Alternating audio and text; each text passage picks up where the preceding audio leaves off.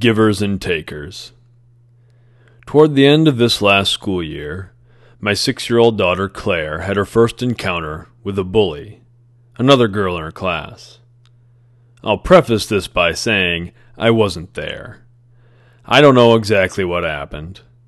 I trust my daughter's account of things, but I also recognize that all human interactions are filtered through perspective. I only bring this up because, as an educator, I've seen such challenging situations skewed, for better or worse, by perspective. I've seen many people's emotional responses overrun their rational ones. I mention this because my story isn't one of ongoing, legally defined bullying and harassment. Those situations are serious and should be handled accordingly, but my daughter's situation wasn't that. I suppose it could have been. It could have developed into something that required additional interventions but my goal was to empower Claire to mediate the situation on her own, to develop in her skills for handling such confrontations. That isn't always possible, and those situations can escalate and require additional bullying and harassment interventions. We were able to avoid that. I also realize my daughter can be rather assertive I like that about Claire. But I also understand how she can find herself in the occasional confrontation. Plus, I have no desire to vilify another six year old. I don't know what's happening in that little girl's life. I'm just trying to help my daughter best manage those types of challenging encounters I'm sure she'll face again. I don't mean to diminish the impact the situation had on Claire either. She was very upset. But if I don't keep my wits about me, keep my emotions under control, she won't either. I'm setting the example for my daughter on how to handle a difficult situation from the second she starts to tell me about it, and I have to be aware of the example I want to set. It's not just about what I say, it's about how I act. If I want my daughter to be rational, empathetic, calm, cool, and collected, I have to be all those things. I have to set a goal for our discussion. I want Claire to be empowered and self aware and strong. I want Claire to look at things from others' perspectives. I want Claire to have a high emotional intelligence, and I want Claire to be able to build the skills to handle future challenging encounters on her own. Of course, I have to build toward those goals gradually. But I try to recognize opportunities to support those qualities and approach them with intent. I also want Claire to feel better by the end of our discussion. In order to work toward those goals, I have to be clear headed and separate myself from the situation to some extent. That's what I tried to do when handling Claire's bully situation. And that's what led us to a discussion on givers and takers. We were driving home from school discussing the day, and Claire mentioned another girl was being mean to her. She approached the topic tentative, tentatively at first, testing the waters a bit, keeping her composure. As I encouraged her to talk about it, though, she opened up, and it became clear just how deeply the situation had affected her. Claire told me about a girl in her class who had been calling her stupid and telling her they weren't friends. Claire became emotional as she described the interactions with the girl. Apparently, the girl would quietly say these things to Claire while they were in the classroom or out on the playground, sneaking in the comments when no one else was looking. As Claire explained it, when other girls were around, the girl saying the hurtful things would act like she liked Claire, act like they were all friends. Then, once the other friends were out of earshot, this girl would lean in to tell Claire she didn't really like her, and they weren't really friends. I was surprised by the apparent intentional deviousness of the hurtful tactics Claire described her classmate using. It was one of those things to have an open disagreement with another student on the playground. But these insults seemed to be carried out with surgeon like precision, premeditated and interjected in quiet moments away from others. By the time we reached the meat of Claire's account, we had arrived at home. We moved our conversation from the Jeep to our front steps, where I could sit next to Claire and we could talk eye to eye. We talked about the situation for a long time. I wasn't running a clock. There are no time limits for such important conversations. But in total, I suppose we talked for about an hour.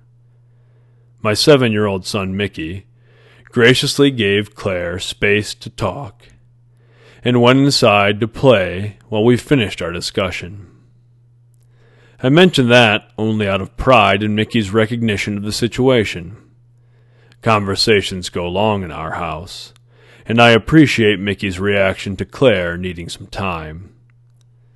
So Claire and I sat on the porch and talked. We talked about the girl's comments and how they made Claire feel.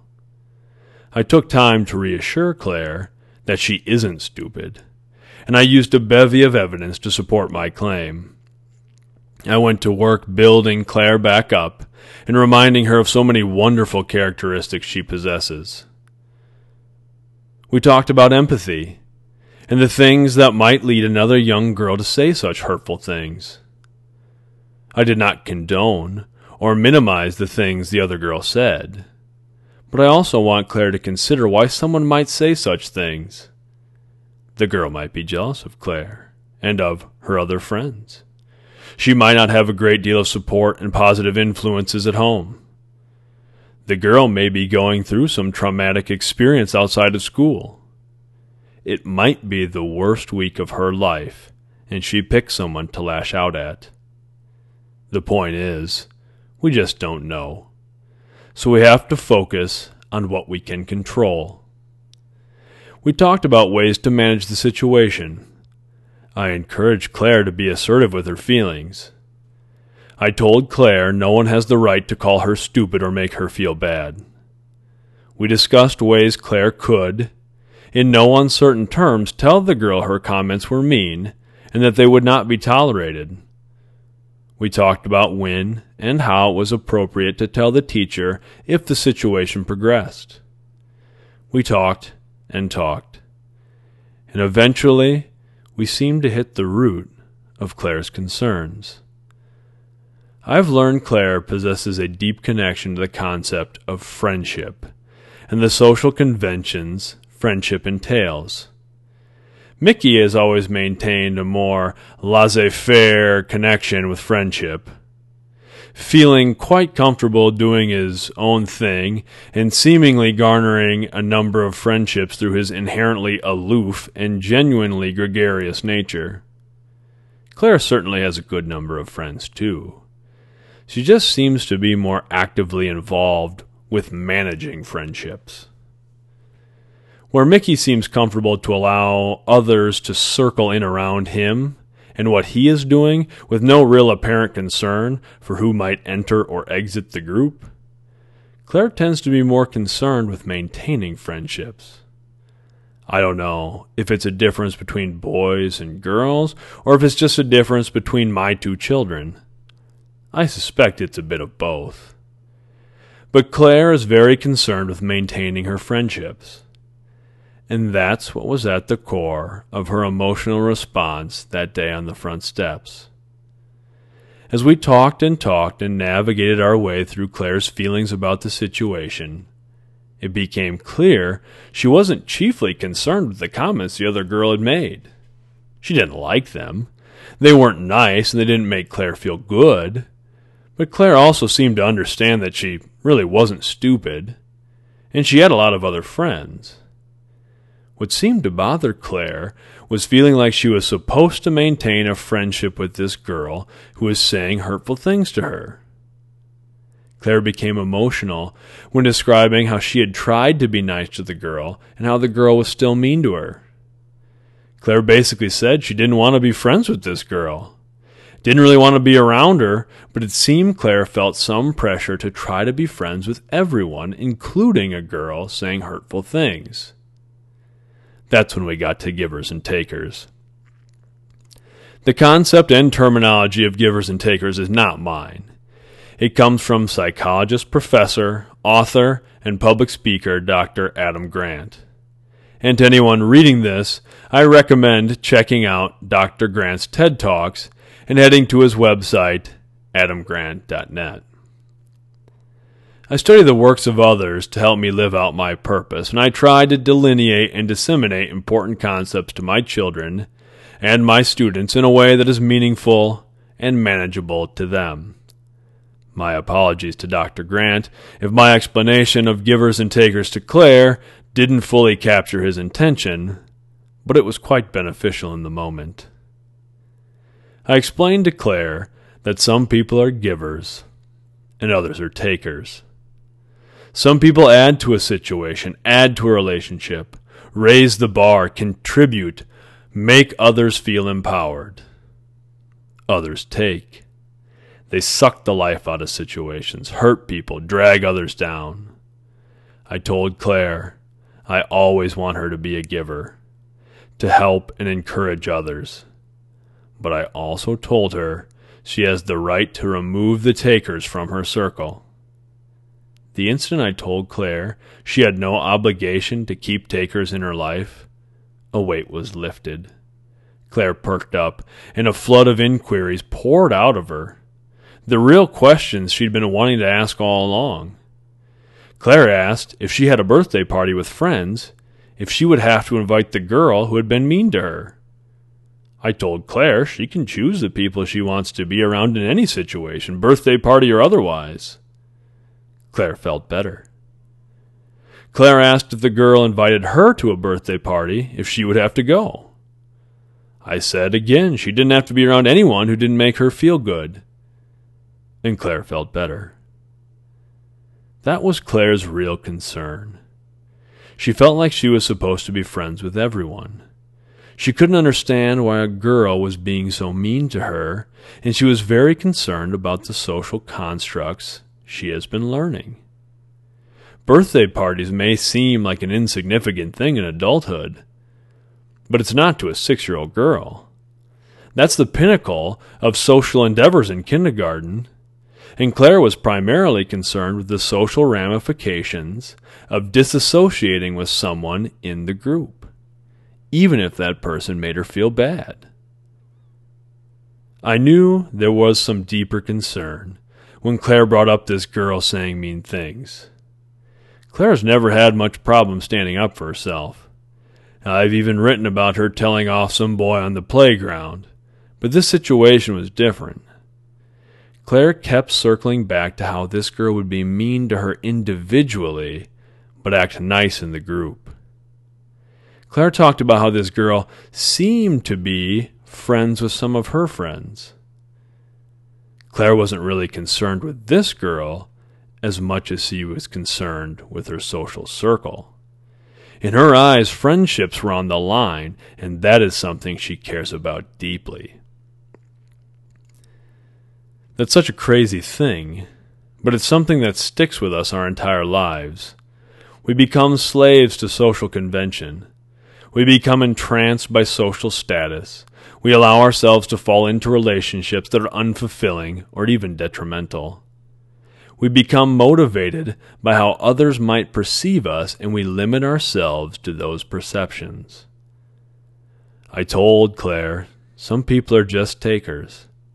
They feel the need to hurt others to try to fulfill something in their own lives. We don't judge them. We're respectful to everyone. We're encouraging and we don't give up on people. We believe people can change their negative behaviors, but we also don't let people tear us down. I told Claire we want to be givers, but I also gave her permission to cut the takers out of her life. With that, Claire felt better. Our conversation ended with a happy and smiling and ready to go inside to play. We informed Claire's mother of the situation in order to give Claire positive support in each household. Claire's teacher was made aware of Claire's perspective on what had been going on, and the contact with Claire's teacher was simply to share information positively and create more supports, not to challenge or admonish the teacher or the classroom in any way. I continued to follow up with Claire after the situation, and things seemed to be good. She had largely decided to stay away from the girl and assert her displeasure with any negative comments by making it clear she did not, did not appreciate them and did not want to be around such behavior. After a while, it seemed to become a non issue. Claire's connection to the rest of her friends remained intact, and she felt better equipped to handle such negative interactions. As always, I don't have the answers on parenting or on any subject, and I'm more than happy to take concepts from Dr. Adam Grant or anyone else. I just think sometimes we want permission. Permission from someone to feel how we really feel about a situation. To feel nervous and scared about social ramifications.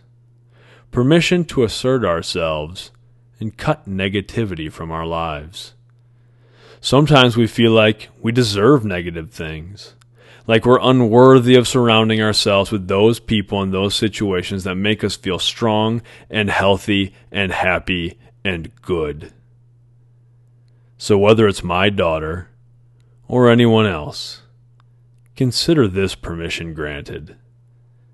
There are givers and takers in this world.